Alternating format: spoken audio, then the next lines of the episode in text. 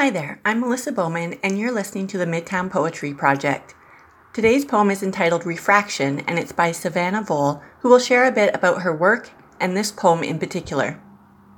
Hi, I'm Savannah Voll, and I'm a writer from Kitchener, Ontario. I write poetry, short stories, and flash fiction about what it means to be human. Most recently, my work has appeared in Kalopsia Literary Journal and the Young Writers Awards anthology.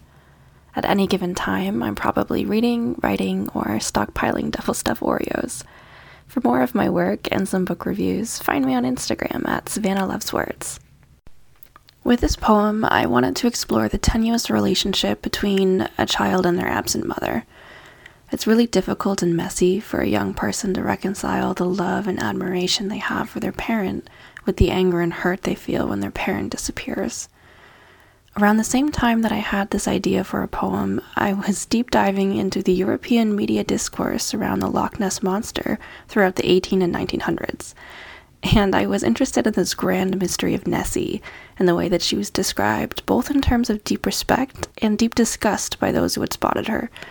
It almost seemed like her prolonged absences only made her more desirable to those who loved her. So I decided to blend these two ideas, and I ended up with this poem called Refraction.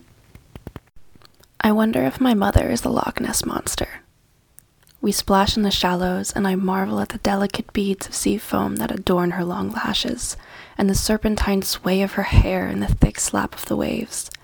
The same roiling surf that is eternally unruly towards me caresses the dolphin smooth skin of her shoulders, and the silver gossamer spray that dances across her forehead glints in the summer sun like a crown.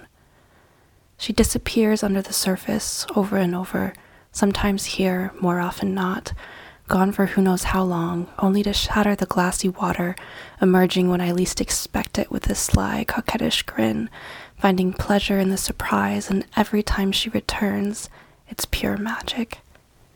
But when she stands in the shallow water, I notice that the lines of her legs don't match up with those seaweed covered ankles beneath the surface. Instead, there is a sharp bend where the waves lap at her shins, and at once I see that she is not the queen of the sea. She is just the monster. You've been listening to the Midtown Poetry Project.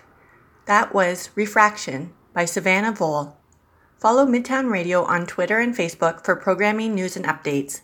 Thanks for listening.